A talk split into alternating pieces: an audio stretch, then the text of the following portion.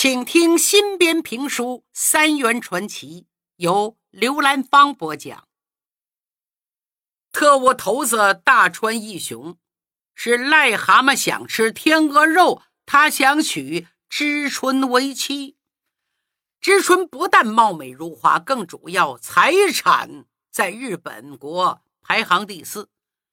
得到了知春，那是娶了金山宝山。可是他不放心，他叫人调查知春在中国的历史，派谁呀？李建昌。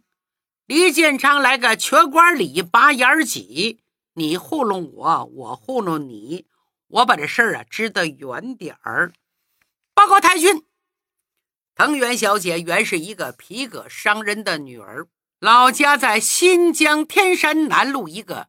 中年积雪的山旮旯里，因为他的父亲和藤原先生在生意上有往来，多年的老朋友，交情极为深厚。他和父亲一道去横滨做过客人，所以就认识了藤原先生。后来他父亲忽然暴病去世，藤原先生特地来参加祭礼，把他带回日本。大川听完，沉吟片刻，就这么简单。的确如此，就这么简单。说着，他从口袋里掏出一张黑白照片。太君，请看，这就是当年藤原先生和藤原小姐亲生父亲仅存的唯一的一张合影。大川义雄接过照片。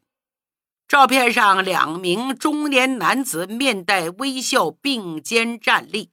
中间有个小女孩，留着短发。李建昌指着女孩说：“这就是小时候的藤原小姐。”大川义雄看完，放声大笑：“好，原来是清白人家的女儿，很好。”不会辱没我们大川家族尊严，这样我就非常放心了。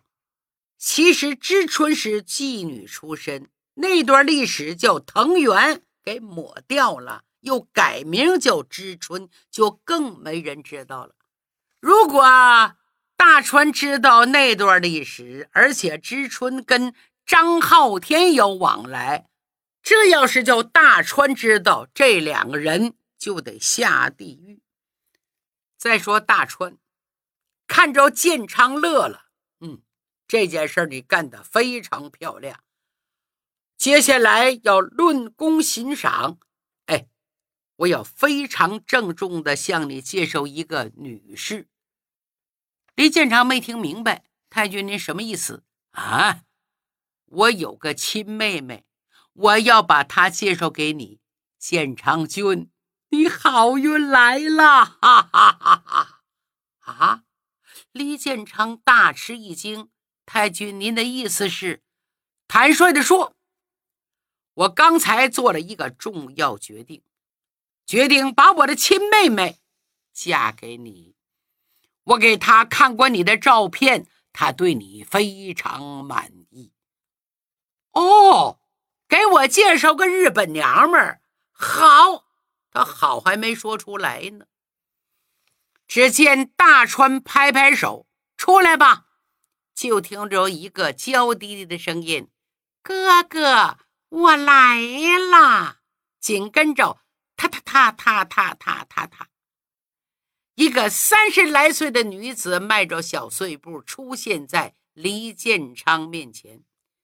李建昌定睛一看：“哎呀，我的妈呀！”差点昏过去，怎么？这个女人跟大川一样是五短身材，说是像水桶那是客气，简直就是水缸，就是北方农村常见的那种积酸菜的水缸，鼓囊囊的酸肉把和服也绷得紧紧的。这还不算，那张圆溜溜的烧饼脸儿还有许多亮点儿。眉毛如扁豆，眼睛如绿豆，耳朵像蒲扇，鼻子像头蒜，嘴巴不算大，至少也能塞两三个鸡蛋。刹那间，李建昌脑子空白，目瞪口呆，半天说不出话。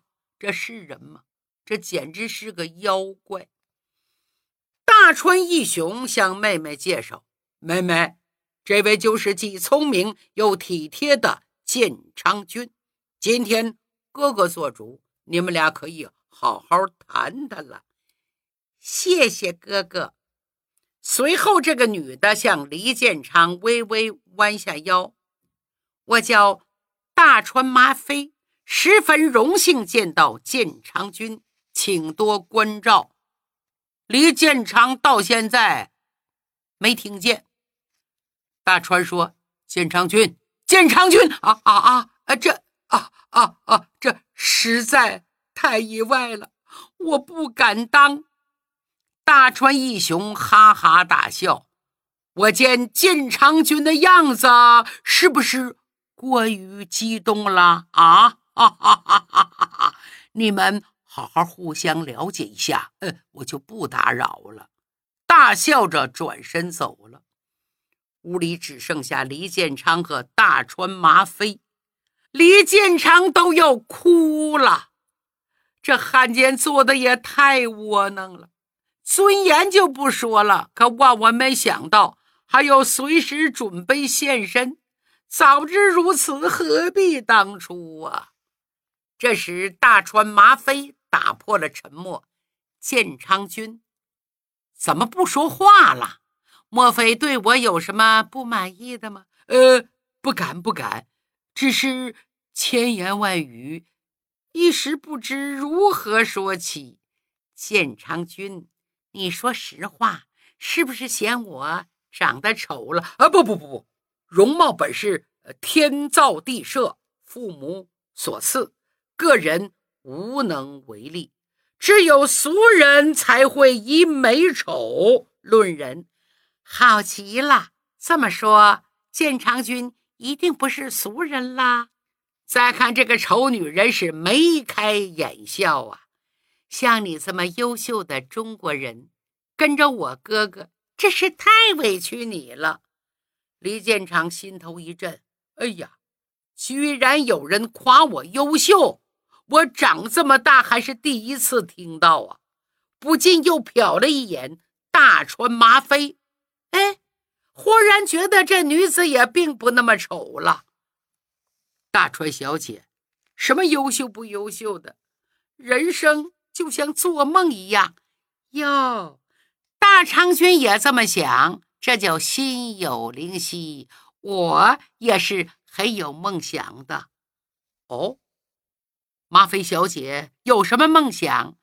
我的梦想就是找一个有梦想的人作为终身伴侣，比如像建昌君这样。李建昌忽然一把抓住大川麻妃的手。哎呀，大川小姐害羞的样子简直迷死人了。就这样，两人谈恋爱了，很快就如胶似漆。那位李大帅听了之后，不禁仰天长叹：“儿子，哈哈，恭喜你呀！想不到老夫老了老了，本以为从此绝后了，没想到忽然蹦出个日本。”儿媳妇，这次李建昌没发脾气。你这话怎么酸溜溜的？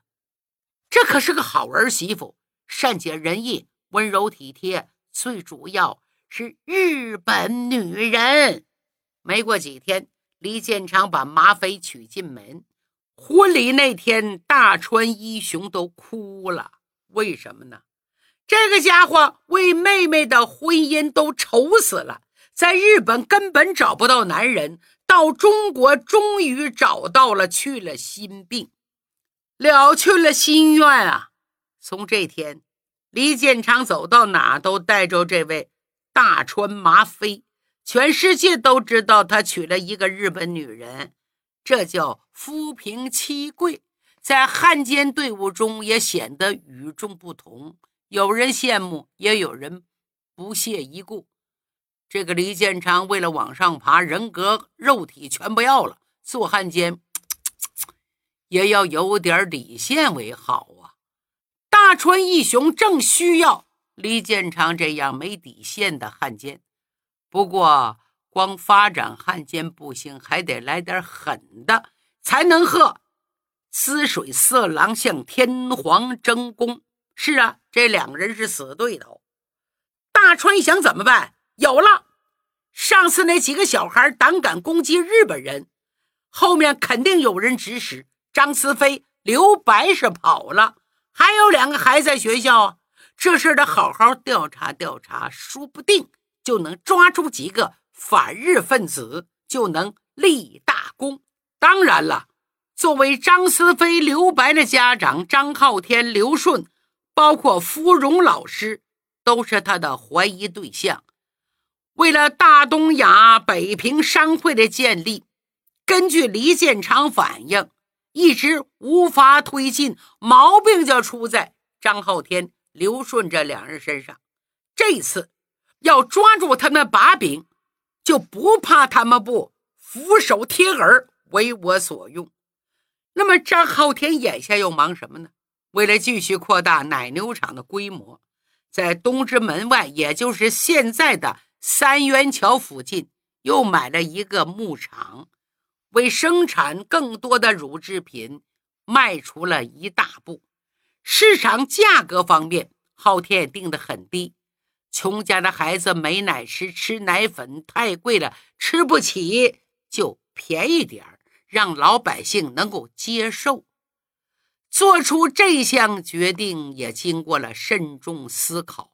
现在一切生活物资特别紧缺，最为重要的是让老百姓能够稍微缓解一下饥饿的困难。赚钱不赚钱不是什么要紧的。再者，作为自己是商会会长，在这时候有责任激励商户。对民族产业发展提振信心。当时就发生了这么一件事儿：前门一带有一位杂货铺老板借高利贷进了很多货，想囤积居奇发一笔财。万万没想到，他进的这批货价格很快就连续暴跌，一落千丈。眼睁睁高利贷还不上，老板万念俱灰。一根麻绳在门口老榆树上吊死了。哪知道，就在他自杀的第二天，市场上风云突变，他囤积那些货物又突然连续暴涨，他老婆捶胸跺足，哭得死去活来呀！面对如此琢磨不定的市场风云，商户们家家提心吊胆。如履薄冰，有的干脆关门大吉。为了振奋商户，新牛奶厂开张那天，昊天特地邀请了十几个总商会的会员过来。一看大家脸上阴云惨雾，唉声叹气，昊天心里不好受，跟大家说：“诸位。”现在是北平最艰难的时刻，但是我压根儿不相信我们会被轻易打垮。北平是我们中国人的北平，中国人在自己地盘上做生意天经地义。哎，前几天我听说一件事儿，跟大家说说，希望诸位同仁得到一些启发。会长是怎么回事啊？你们知道清真小吃店爆肚冯吗？知道很有名气呀，是啊，这个爆肚冯开创于晚清光绪年间，创始人是山东人，叫冯天杰，字号叫爆肚冯。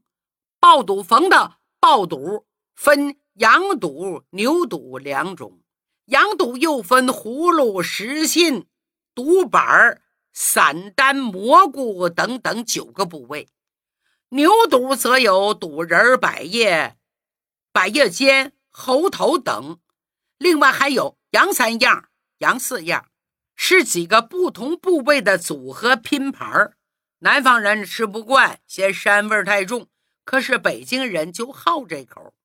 一九三七年事变之后，这家老字号由东安市场迁到门框胡同。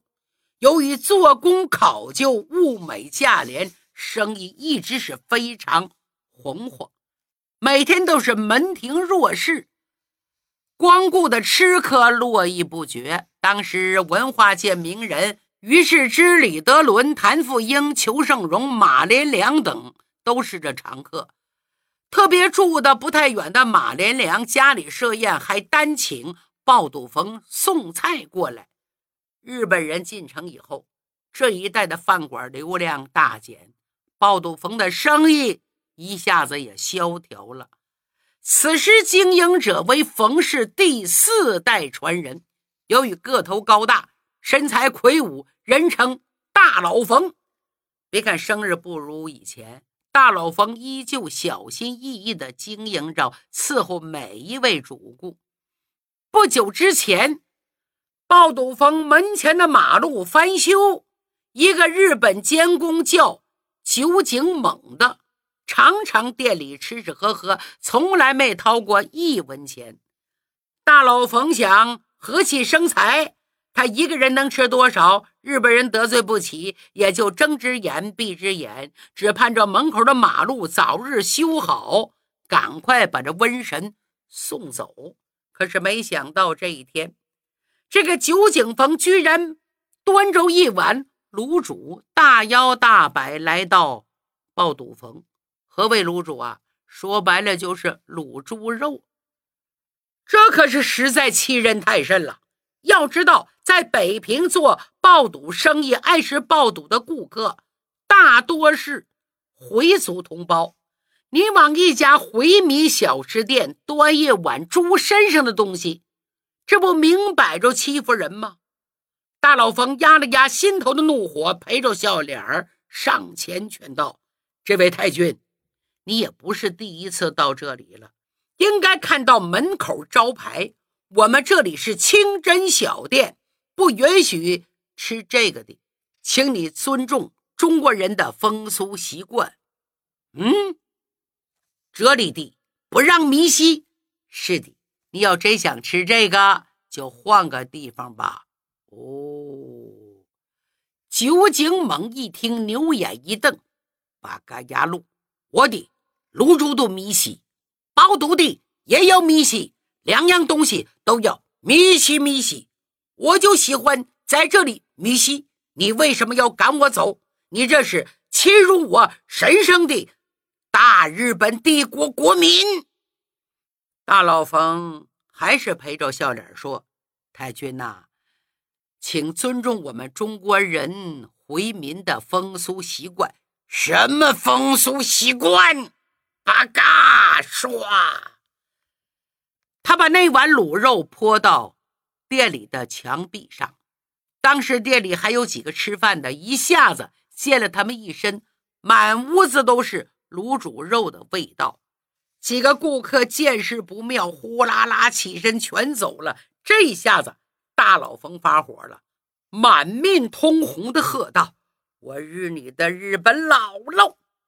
老子就是砍掉脑袋，今天要出这股热气！伙计们，揍他！说完，砰，抓住酒井猛的衣领，在他脸上噼里啪啦几个响亮耳光，打那小鬼子嘴角淌血，眼泪鼻涕流出来了。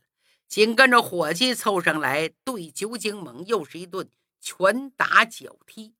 酒井猛被打的鼻青脸肿，捂着脸，从指头缝一看。一个个眼中冒火，恨不能吃了他，害怕了，大叫：“饶命！饶命！”赶紧拼命的鞠躬哈腰：“我的错了，我大大错了，对不起，对不起！”滚！大老冯一声怒吼，再看这个家伙连滚带爬的滚，我的开路，开路！灰溜溜的抱头鼠窜。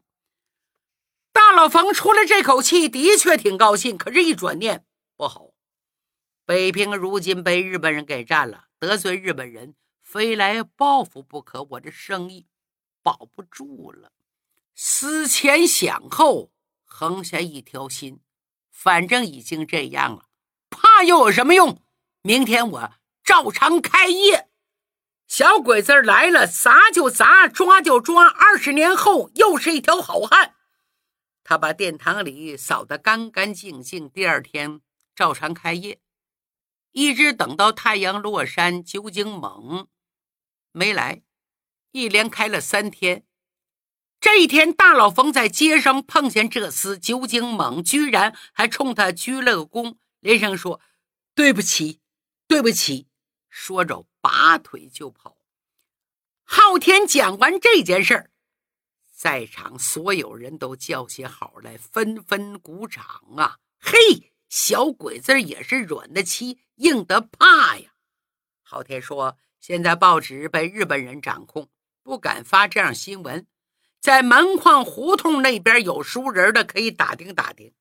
那片人都知道这件事儿。各位。”眼下物价飞涨，生意不好做，但是我们总得活下去呀。咱们一不抢，二不偷，有什么可怕的？小伙子也要吃，也要喝，总不会自己把自己的路子都堵死了。我们不能自己把自己给打倒了。说的对，在昊天的带领下，北平众多停业的商家互相打气儿，纷纷重新开张。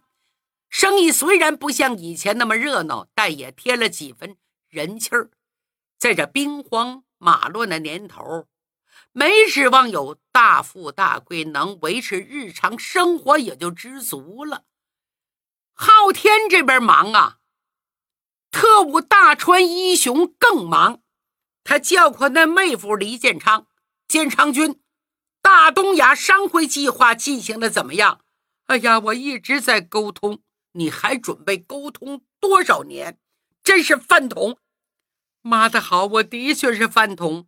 看来商界的事情是搞不好了。为了我的妹妹，我再给你一次机会，太君，我一定好好珍惜。肝脑涂地，在所不辞。呃，叫我干什么？你去调查那几个小孩子。谁的小孩？难道你忘了？张浩天的儿子，刘顺的儿子，竟敢伤我大日本皇军！你们到他的学校给我仔细的搜查。